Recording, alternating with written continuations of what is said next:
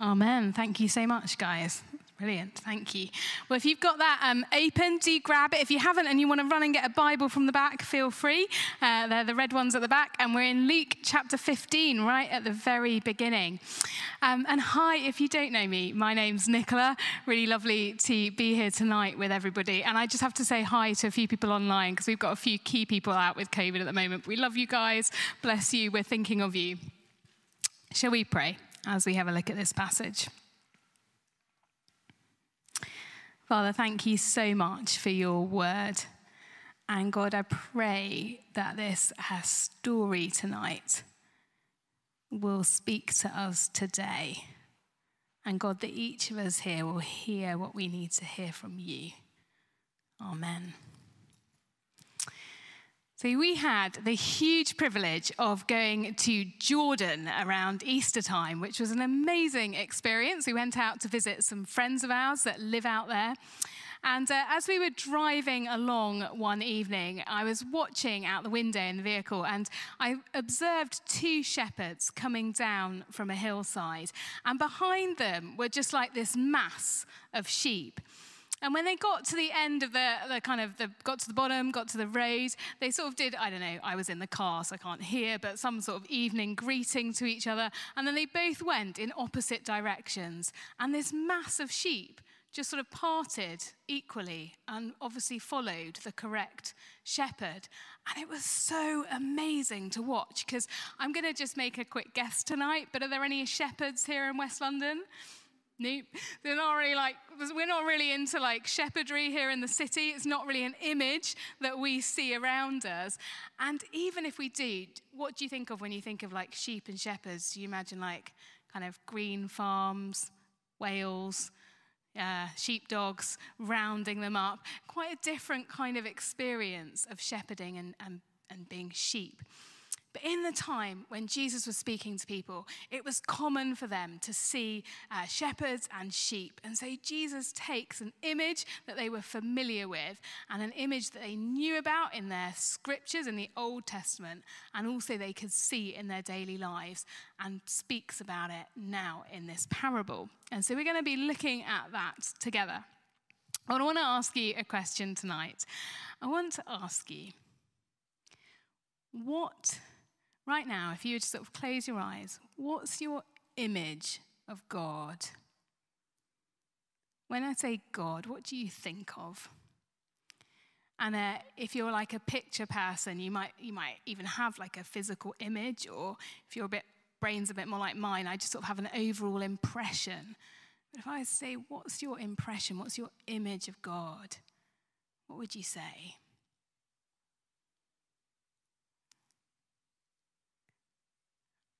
Why don't you be brave and tell the person near you? What's your image of God tonight? What's your overall impression of God? Say hello and uh, share.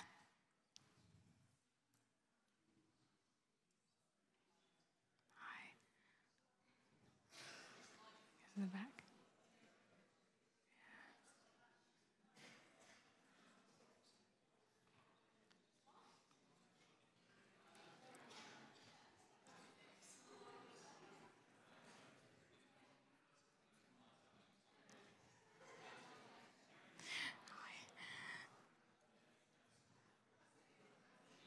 Brilliant.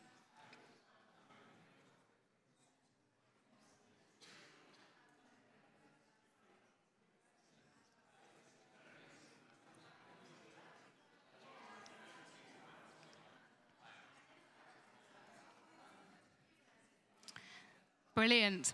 Well, just a few seconds and we're going to gather back. Okay. Cool. So, like, did anyone who spoke to you their idea, was it good? Did anyone have a good idea in the room? Anyone?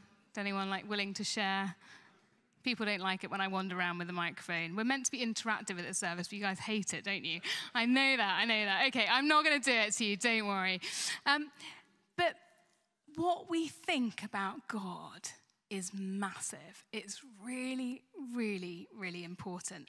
And a, a guy called Tozer wrote this, and it might come up on the slides if, um, if they're working. But he wrote this. He said, The gravest question before the church is always God himself. And the most portentous fact about any man is not what he at any given time may say or do, but what he in his deep heart conceives God to be like. For we tend by a secret law of the soul to move toward our mental image of God. What we think God is like is what we will move towards, but it, it will massively impact how we relate to God. So, our image of God is really, really important. Now, I was a child in the 80s, and I grew up in Brixton. And um, in my church, we had, we had kind of we had a band. We probably thought we were cool, but we sang some terrible songs. It was the 80s, people, and um, we sang a song in our church that went something like this. Actually, no, I'm not going to sing it. It went, God, you're more than a conqueror okay? I know I can't, I really can't do it. Um, but it was bad. And it, it was, it's also, God, you're more than a conqueror. Except for I was obviously a little bit deaf. And the music kind of faded in the word conqueror. I didn't hear the ur bit at the end. So I, all I heard was, God, you're more than a conquer. And so between the ages of about eight and 10, I sang this song God, you're more than a conqueror. Yes, I love you, Lord, you're more than a conqueror. Um, and for ages, I was like, this church is nuts. Of course, God's more than a conqueror, right? God's definitely more than a conqueror. And thankfully, because there was um, clearly some good people in my church that said good things, I knew, I knew God was more than a conqueror. God was huge. Um, they told me God would be with me when I was at school and I was having a hard time. They told me God was big enough for my questions. They told me God was powerful. And I was privileged to see God move in power at a young age. And so I knew God was more than a conqueror. Thank goodness. Because our image of God's going to affect how we relate to Him. And if tonight a classic one is having an image of God, say, of a, a sort of really strict head teacher. Then you're going to be nervous about relating to God. You might fear God's going to ruin your fun. You might feel like you have to get it together before you talk to God. Or if your image of God is a policeman waiting to catch you out on that speeding ticket, then again, you're probably going to avoid God. And maybe your image of God is nothing at all. And therefore, you're going to neglect the opportunity of relating to God. So, our image of God is massively important. And He's more than a conqueror. So, in our next slide, a speaker who came to speak to us a couple of weeks ago in our morning services um, said the image of Luke 15 gives us of God is of the running Father. The running Father. And in Luke's, in this chapter 15, what we get presented to us through three different stories is of somebody who's passionately looking for the lost and is going after the lost, ready to embrace the lost. And we hear about it in three stories. And the first one we've got tonight is of the, the shepherd who goes after the lost sheep. The next one that comes is after the woman who loses a coin, which was like a day's wages. And then the, the final one, the most famous of the stories, of the, the father who loses his son. And the image Luke 15 gives us of God is of the running father the one who comes to seek after the lost. And so we're going to turn and we're just going to look at the first of these, these stories tonight in these few verses um, that was read to us. And um, I don't know if you do this in like English GCSE anymore or anything, but if you, if you don't, this is quite a good one to pull out for your teachers. Um, it's called inverted parallelism or the chiastic structure. Have you heard of that? Um, so basically, you've not heard about that. They don't teach that. Another thing. Okay, well, you could impress them. Like, you know, you could put that in your exam, get your extra point. Um, okay. So in our Western way of telling stories, often the climax of the story happens like right at the end of the story, you know, where that couple finally get together and kiss, or like, I don't know, the dramatic event is sort of solved. The climax often happens towards the end. But in the culture that Jesus grew up with and, and was in, the climax to the stories often happened right in the middle. The key point was in the middle of the story. So if you have a look at this um, slide we've got on the screen, so you, you can read the, um, the parable. Gaze, we gaze after the lost one, so he's lost, until he finds it, finds it, puts it on his shoulders and rejoices. And coming home, he calls his friends and neighbors, and that's sort of bringing it back home, restoring this lost sheep. Then says to them, Rejoice with me, because I found my sheep, which was lost. And our eye, if we're trained in this, and the people Jesus was talking to were trained in this, should go right to the middle of that parable. And that is the key point that Jesus wants to emphasize to us. Right at the center is this idea that God is a God who wants to bring us home. Is your image of God an image of a God who wants to bring you home, who wants to restore you, who loves you? And if you think about home, you know, home is the place where you're most yourself. You know, the guards are down, there's no pretense or mask on at the home. Home is the place you flop and you relax. Home is the place you belong. Home is the place where you're part of a community no matter what. They can't get rid of you because you're like their son or daughter or something. So they're stuck with you. Home is the place where you are you. And as your image of God, an image of God who wants to bring you and bring everyone home. And what Jesus is saying in this parable is Jesus has come to tell us about God who wants to restore us and bring us home, and He is that God. Now, it's really um, important for us just to clock. Uh, I wonder if you clock this in, in verse 1, verse 2 of the passage. If you have a look, who, um, who Jesus is actually speaking to in this chapter. Um, do you notice he's speaking to the tax collectors and the sinners? Do we have anyone who works in tax in the house tonight? It's always a scary thing in West London because it's normally someone, not tonight. Okay, sorry. Well, if you, tax collectors, people who deal with tax, you were lumped in with the sinners in those days. They were basically um, kind of people that were really frowned on because they were kind of working with the Romans and, you know, taking too much money and all that jazz. See, Jesus is welcoming these tax collectors and these sinners. And who's telling him off about it? If you have a look at these verses, who's upset with him?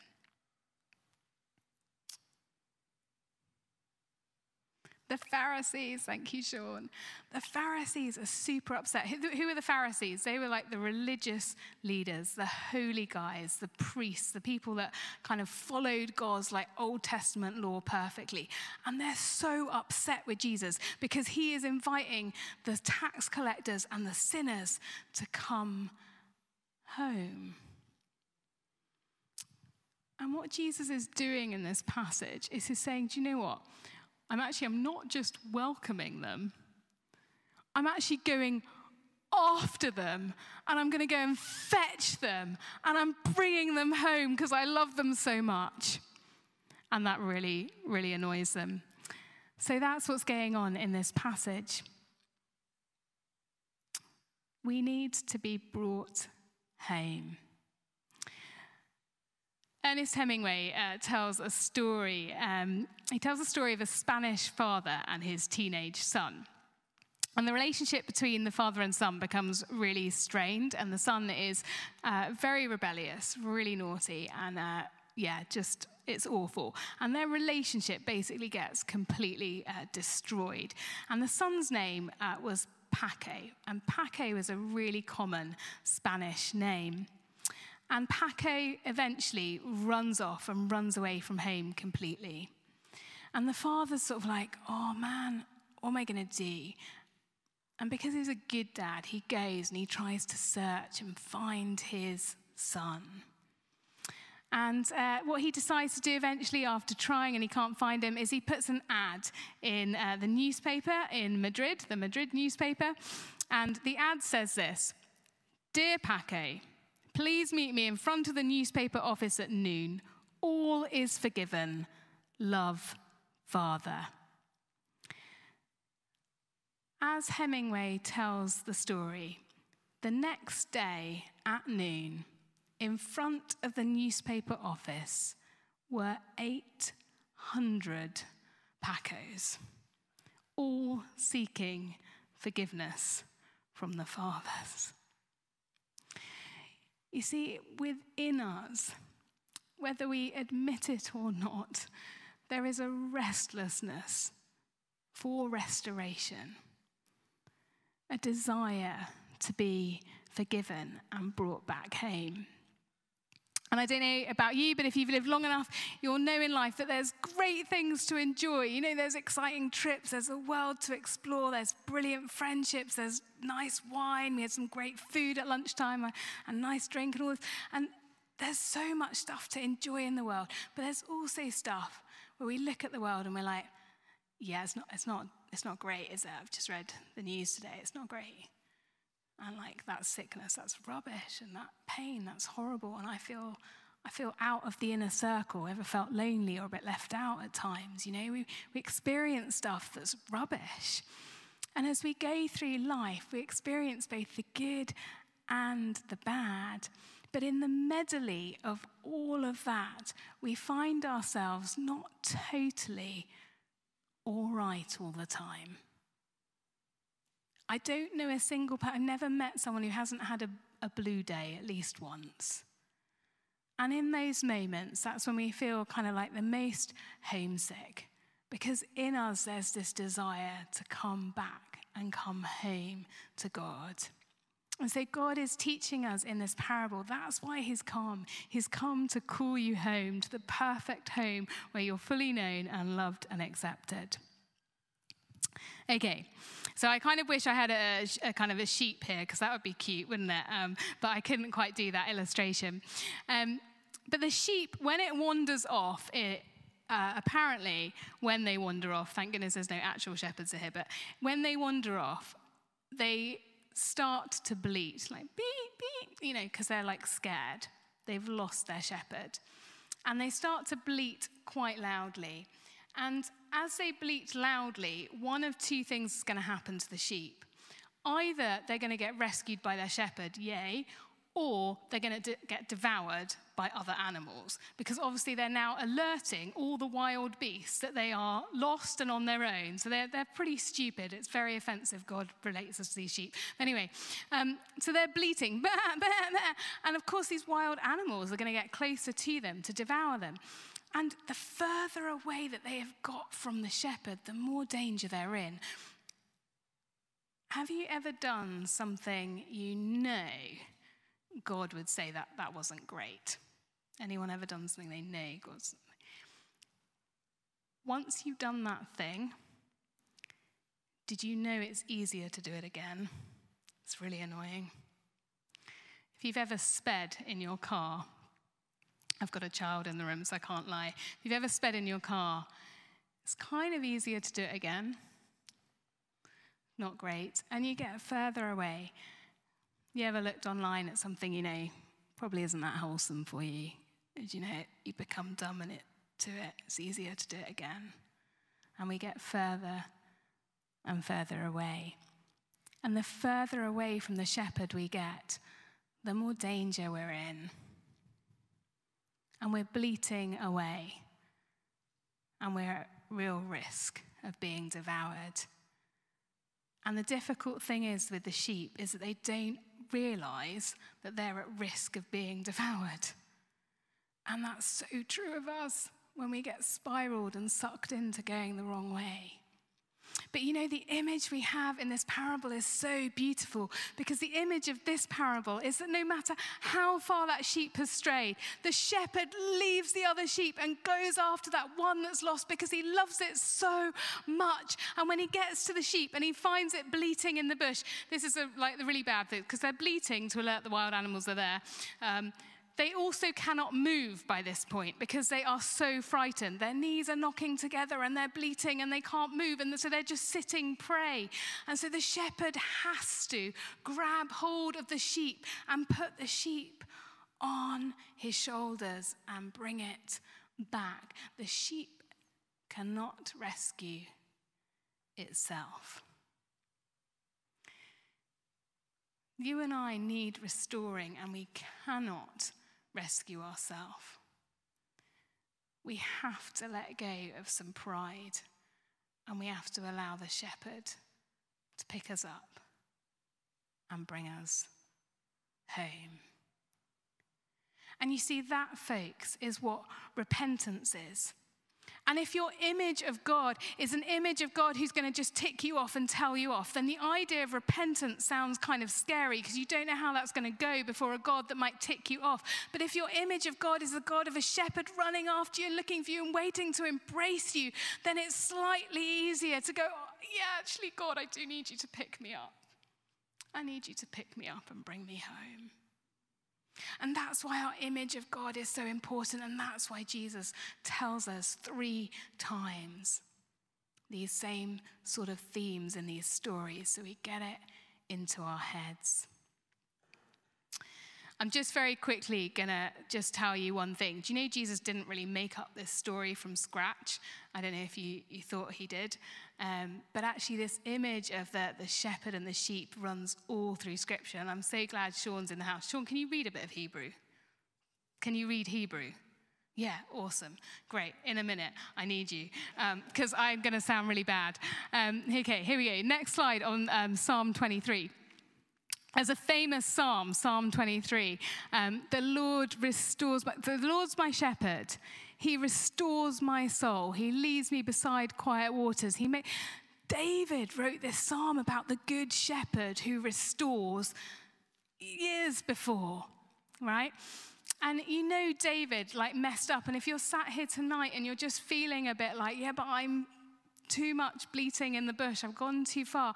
Well, David like slept with a lady and then like to save face killed her husband like david was super like he super messed it up and yet he experienced the restoration that God brings. And in this psalm, when he talks about he restores my soul, it's not just a like, oh, God made me feel a little bit better today when I was a bit down. Where's the Hebrew? Let's get it up. Sean, see if you can read these words for me. What's the Hebrew that it is in this psalm, verse 3? Uh, Nafshi Yeshovev. It's, it's not with a B, it's with a V. But it's uh, Nafshi Yeshovev, which, which is, Lashuv means to return, but this is the third person imperfect. So it would be to bring back or restore. So he will bring it back or he will restore. So awesome to have you, Sean. I am so looking. Sean, Sean became a Christian not very long ago. We baptized you on Easter Day, which was awesome. And um, Sean has. We are so looking forward to feeding on your, your knowledge and your background. Um, so helpful.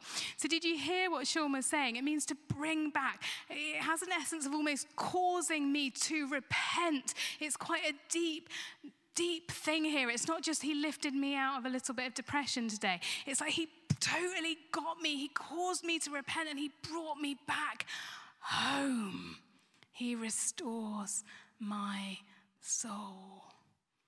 And as we go through the scriptures, just really quickly on the next slide, we, we hit more of this story which comes up in Jeremiah and in Ezekiel. And as, as the prophets speak of the same sort of idea of God being the shepherd, they add to it and they say, you know what, they, they, all the whole flock needs rescuing. And, um, and, and not just that, but God Himself is going to come as the shepherd and restore the sheep. And there's Jesus telling this story about the shepherd who goes to, to, to rescue the sheep. And in John 10, he says, I am the good shepherd. And those Pharisees are listening in. They're like, We hated him already because he was like talking to the sinners. We hate him even more because now he's like claiming to be God and like we're totally going to kill him. You kind of get why they're going to kill him when you kind of look into this. They're so annoyed with him. But Jesus is making it absolutely clear that he has come as our good shepherd to rescue you and bring you home. Kenneth Bailey, a brilliant author, writes this, and I, we think we've got it on a slide, maybe a couple, three.